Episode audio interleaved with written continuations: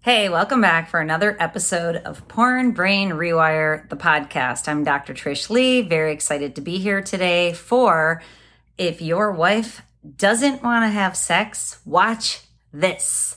This is going to be an awesome episode for all those people out there who proclaim that their wife doesn't want to have sex with them, or if your wife doesn't want to do certain acts.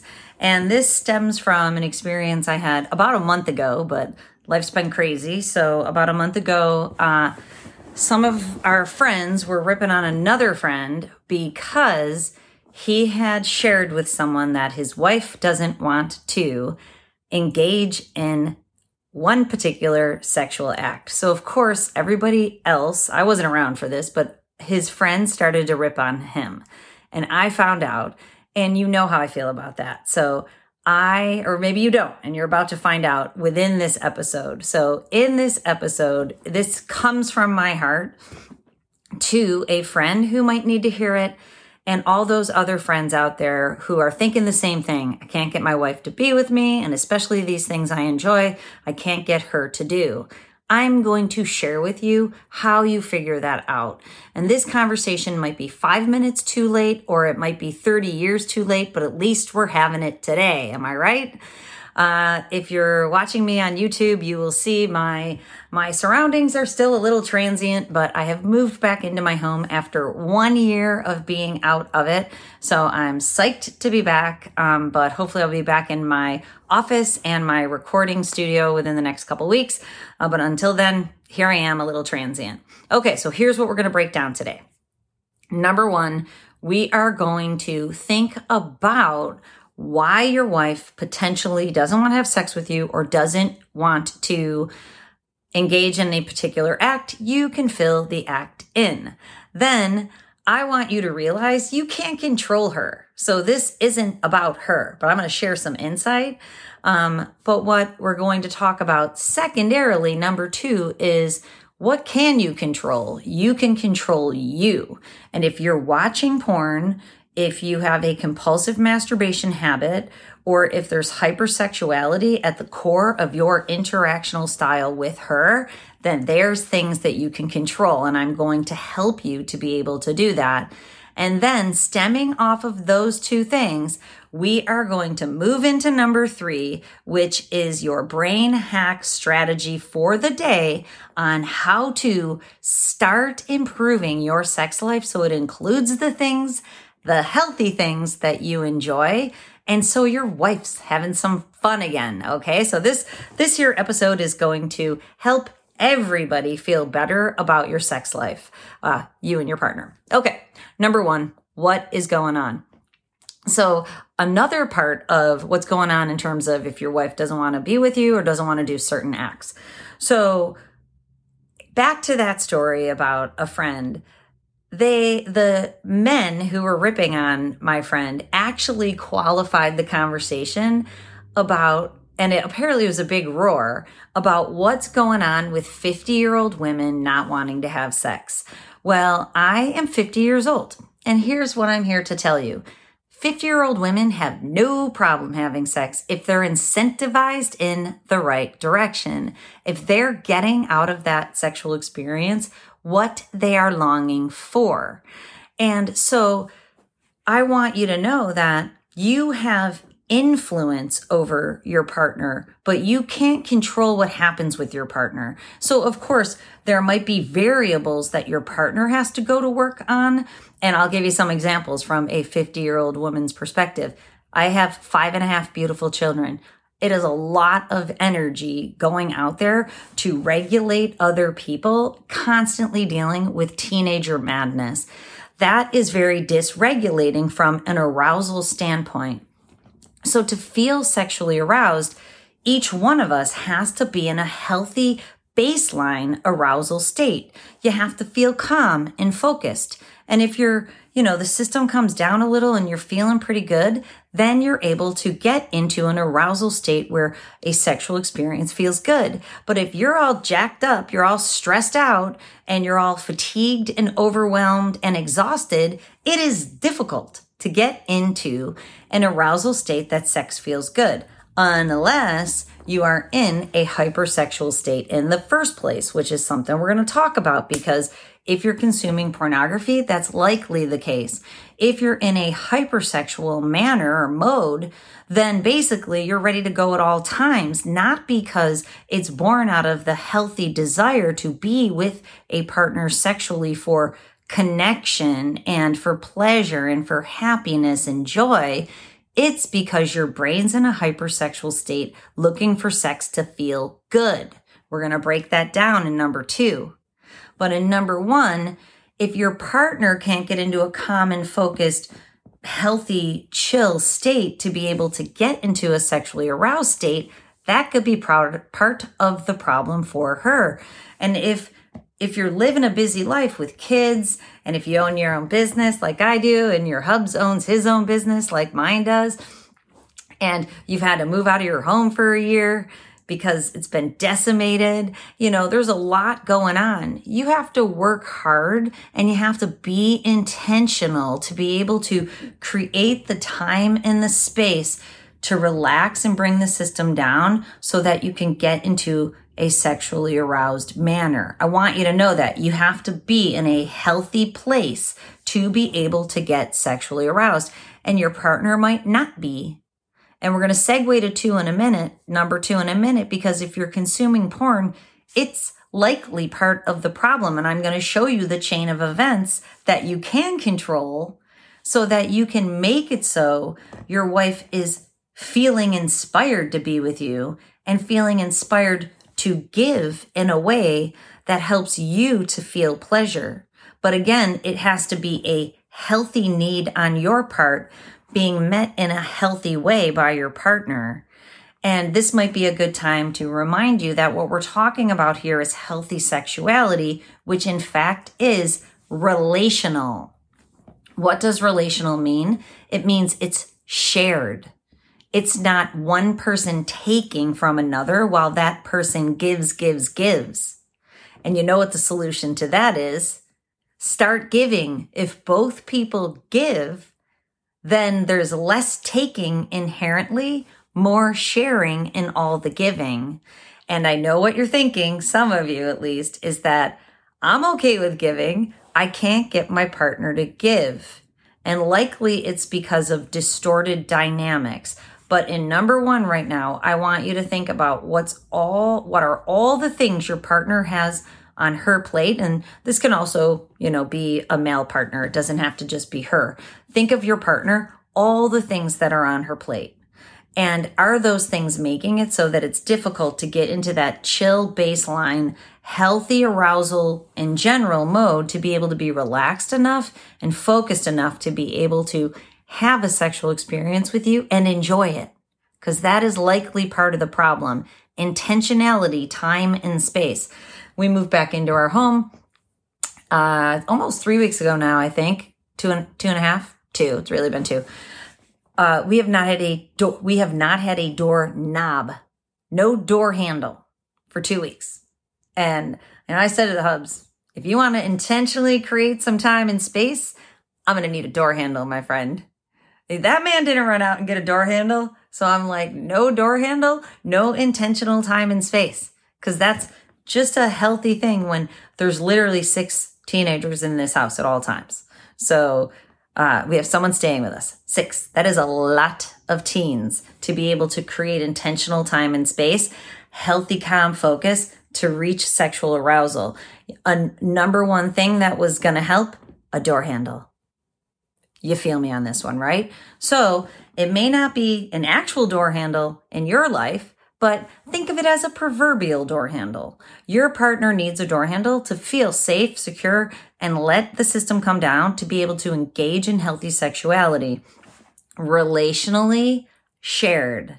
And remember, you can't control if she shows up and gives, but you can definitely be intentional about creating time and space so that it feels good to her and that the system can come down.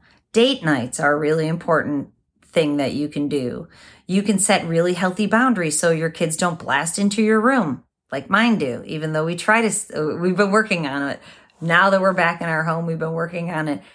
Knock. Y'all need to knock, okay? Amen. Okay.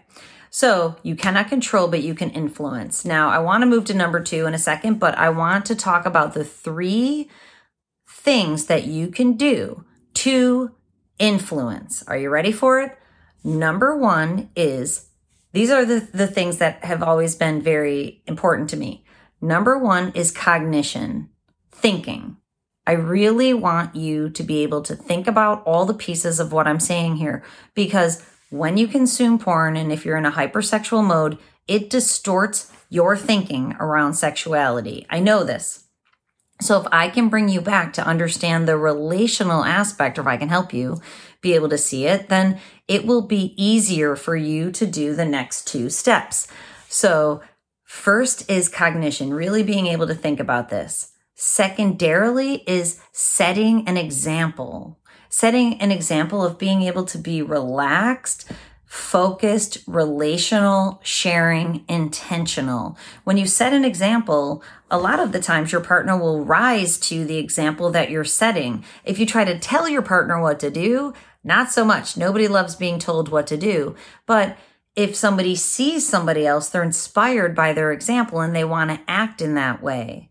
And of course, it's coupled with number three, which is the most important thing healthy communication and interactional style. I started my professional journey. Actually, I started my professional journey as a preschool teacher, believe it or not. But then I became a speech language pathologist. I got a PhD in communication disorders and sciences. Communication, healthy communication and cognition, thinking and communication, they exist along a continuum. So basically, cognition is thinking, it's language on the inside. And then when your thinking comes out of your mouth, that's language and communication. That's why thinking example communication is a really healthy way to be able to influence your partner so that you get healthy sexuality and you have your partner show up and want to be with you and want to do things that are pleasing, not only for her, but for you also. So think about this, set an example, and most importantly, show up with healthy communication. We're going to cover those in the brain hacks in just a few minutes, but let's move on to number two. Number two is okay, what does porn do to your brain that might be impacting your partner? This is what I know from helping thousands of people, and I help many couples also. I have an intensive that I offer um, where I work with couples very intensively to try to bring communication, interactional style, and healthy communication online while the male partner usually is addressing their porn addiction and hypersexuality, and their partner's addressing hyposexuality, not enough sexuality, because dynamics have been distorted because of porn use by their partner. Now, you might be thinking, my partner doesn't even know I watch porn. So we're going to cover that one first is that many times your partner does know, they just haven't told you that that they know. This happens in many relationships because a partner convinces themselves it's no big deal or a partner doesn't want to create conflict. The partner might be people pleasing and want to please you. So what happens is then it flies under the radar and there becomes distorted dynamics in the relationship, which can be really painful for everybody because you have this porn addiction or compulsive masturbation or sexual acting out, your secret sex life, as I call it, and your partner might know what it is or just has a sense that something's going on. They usually know that something's happening to disrupt the relational healthy sexual relationship they thought they had, or maybe they did have at one point. Maybe you had at one point, because we know that porn addiction and compulsive sexual behavior, it escalates. There's no such thing as a horizontal, uh, you know, spiral. There's only an upward spiral and a downward spiral. So when it comes to porn consumption and sexual acting out, it's a downward spiral unless you do something positive, like listen to this podcast and go talk to your partner, which is the last thing I'm going to tell you to do. But here's what I want you to know in section number two is that your partner likely knows that something's up. They feel it in the bedroom. And this is how, because when you have a porn habit, It changes your brain. We know this. This is a neurobiological addiction. The seeds are planted in adolescence. If you water those seeds, they grow. Downward spiral. So, what happens as they grow is that there's tolerance, there's escalation. It leads to objectification for high levels of dopamine. What that means is you need to get more intense experiences more frequently sometimes with your partner, sometimes without your partner, but you need it for a dopamine flood. So this whole thing is about dopamine chasing. You're looking for more and more dopamine through sexual experiences. Many times that shows up in the bedroom as that one act that your partner doesn't want to do anymore because they feel used. And usually it's something that objectifies your partner. Oral sex is a good example of that. There's other examples. It's you're using your partner's body as a tool to be able to get as much dopamine as possible. It's not shared and it's not relational. So a lot of acts that you consume in pornography are not relational. So the way that I refer to that in your relationship is that now in the bedroom, you have a porn influenced agenda. It's no longer about sharing time and getting dopamine, serotonin, and oxytocin, the happiness trifecta, from being together and enjoying a good time together. It's about how are you going to get the most dopamine through a three ring circus of pleasure for you that you're taking, that you're expecting your partner to give. So here's the part where I want you to search your mind, search your heart, and use your cognition to think about what I'm saying so you can control the things that you can control. Not your partner, but you. So if you're still consuming porn, here's the challenge. Get your journal out and think about the things that you enjoy the most, or maybe that act that your 50 year old wife doesn't want to do anymore. Is it because it's an objectified agenda? Be real with yourself. This exercise is just for you. Search your mind, search your heart. Is it something that you're just trying to take from her and it's no longer shared? And it could be an act that was shared as foreplay or it was shared in the past, but now it's taken on a life of itself because it's the thing you want the most because it has the most dopamine. I hope you're following me here because this is important. So search your mind and your heart for that and recognize if that's the thing you want the most, not the shared experience, your partner knows that. Your partner's onto you and they don't want to give it to you because they don't want to be used as a tool to fuel the thing that they don't like, but they might not even fully understand, but they know something is up. So your porn induced agenda leads to objectification, which can lead to hyposexuality in your partner. She's just not that into sex anymore, but not because she's getting older and not because there's anything particular she's not into. She's not into the porn influenced agenda that's shown up in your sex life. You can control that. You can look at it and you can inspect it and bring it back to relational sex where everybody's having fun. This is what the science shows on women. Women like a man that knows what he wants. But if what he wants is an unhealthy dopamine need, they're not into that. So if you know what you want, but it's healthy and it involves shared relational sex, you'll be onto something because women like that. Women also want connection. They want to be seen. They want you to want to be with them specifically. So if you like an act, any particular act too much, they know it's the act that you want, not them. And that distorts the sexual relationship. So when you want to be with them and experience that act with her, with that one person, that person is what does it for you, not the act. Now you're going to be onto something. But this is going to take a shift in your cognition and your thinking and your arousal template. It's going to take a shift in your overall arousal mode. You have to get back to healthy circadian rhythms. You have to get back to optimizing your brain. If you've been consuming porn and you're on this dopamine chasing train, then your brain is used to getting tons of dopamine and your partner doesn't give you tons of dopamine. She's not supposed to because a healthy relationship provides much less dopamine in a sexual relationship, but it's balanced with serotonin and oxytocin for something that feels better, more rounded out. And it's good for your brain, opposed to that dopamine flood is bad for your brain. It's what's desensitizing the reward center in your brain and causing sex, sexual performance issues, which is the next thing on the agenda. Number two is that now in the bedroom, there's probably sexual performance issues. Either it's too fast because your brain really wants sex all the time and the sexual experiences are just these high dopamine experiences and they don't last very long and they're not relational in sharing or they last forever because you need these high dopamine levels that you can't get with your partner. And so maybe you trail off into fantasy or maybe you watch porn before you're with your partner. None of that is good for your brain.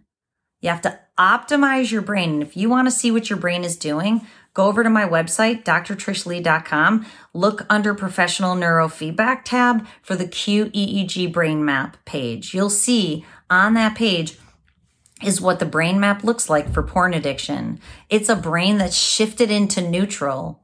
It can't get into arousal because the reward center's so desensitized. So what we have to do is get your brain back to healthy arousal so that you can get into peak sexual arousal, arousal that's rounded out. Okay, let's segue to number three, which is the brain hack strategy for today.